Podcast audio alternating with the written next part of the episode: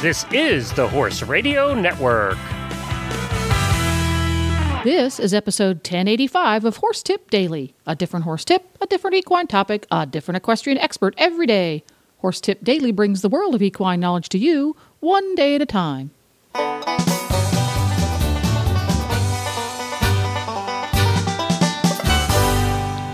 Greetings, horse people. Coach Jen here, and thanks for tuning in to Horse Tip Daily.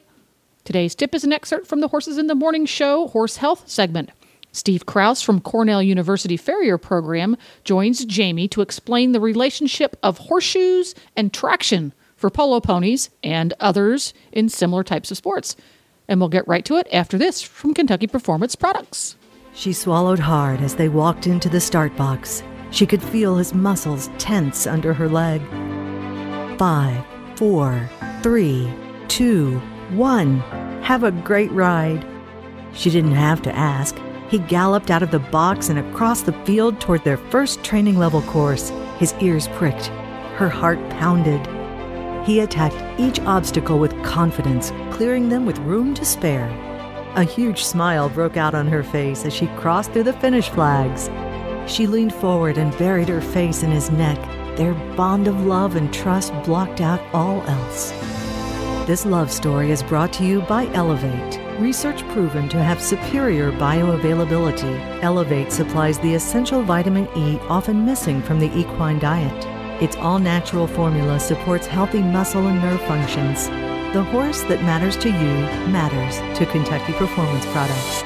Call 859 873 2974 or visit kppusa.com to order today. No, so um, I gotta ask too. When you're shoeing all these polo ponies, do the polo ponies have any certain special type of shoes? Do you just shoe them all the way around? Do they have borium? Do they have cle? I mean, do they have like? Do you drill and tap them? What's the? What do you do different? All right, now we're getting in another question that has lots of parts.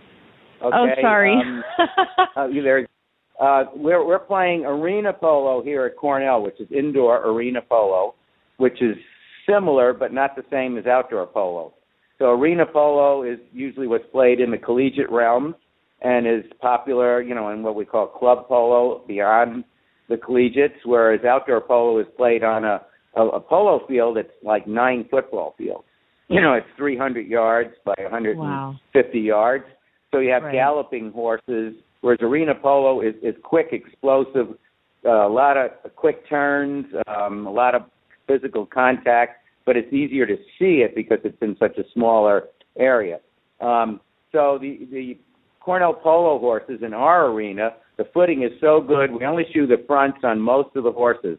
Every now and then we have to shoe a horse behind to keep his feet together.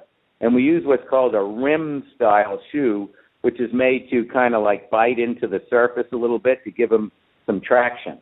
Um, uh, and I say some of these horses might get hind shoes just to help with their feet, but they really don't need the traction.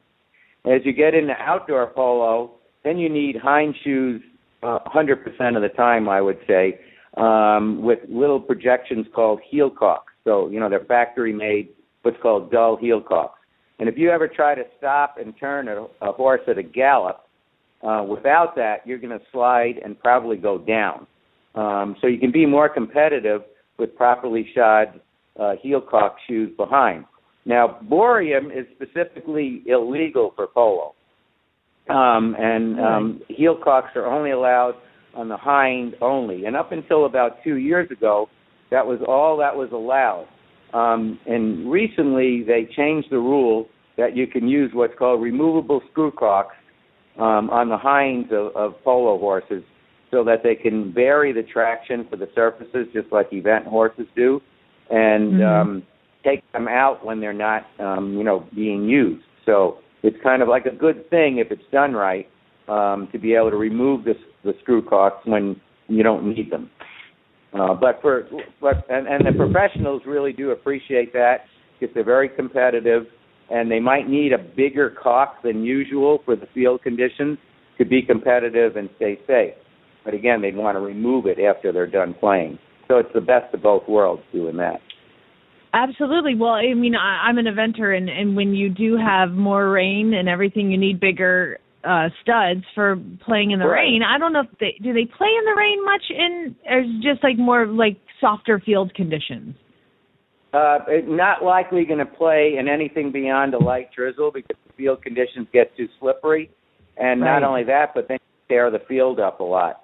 And um, and I say the, the the it was disallowed, um, and any kind of screw caulk on front or anything that's sharp because the horses are in very close contact. They don't want to see a horse like you know, um, you know, especially on a front foot, you know, galloping and and and maybe cutting another horse that's riding alongside. So you know, Right. the traction has to be very very specific for polo horses. That is, I, I mean, I'm. th- That's so interesting. So, uh, the bottom line is, at, at some point, just two years ago, you started being able to remove the the. I, I guess I call them studs. You call them caulks. I guess. Um, Right. That's so fascinating. Just just two years ago, they caught up finally, didn't they? Well, you know, it's just a matter of they, you know, got you know uh, d- uh, demand mostly from the the higher level professionals um, that they needed more than was allowed um, Uh-huh. to, to stay safe. And um, Gotcha. you know what we used to do, we used to modify the the dull caulks for some of the professionals I used to shoot for in Florida, and we used to just rearrange the metal and just bump it up to make a bigger caulk for them. And again, they they are playing at racehorse speed. They're galloping, um, and they're defying the, the laws of physics at times, and they need help. Right. Um, uh, but too much traction can also hurt a horse if, if it's not ridden properly. So, you know, you, you know, everything's a two-edged sword, especially with traction. Absolutely. Well, Steve, this has been absolutely interesting. Thank you for answering our listener questions and, and my questions. And we're talking, of course, to Steve Kraus, head of Farrier Services at Cornell University. You have the you have the absolute right job, my friend. Well, well done. I, I it's fascinating listening to you. And there you have it. You can find links to today's guests at horsetipdaily.com. Don't forget, you can have all of your favorite Horse Radio Network shows with you wherever you go by downloading the free Horse Radio Network app for iPhone or Android. Just go to your App Store and search Horse Radio Network. You can also subscribe via iTunes. This podcast was made possible through the generous support of Kentucky Performance Products and listeners like you. You can learn how to become a supporter of the Horse Radio Network by going to horsetipdaily.com and clicking on the auditor's banner in the center of the page. The Horse Radio Network and the Horse Radio Network hosts are not responsible for statements of guests or their opinions. Use your own judgment when listening to the tips provided by the experts on Horse Tip Daily.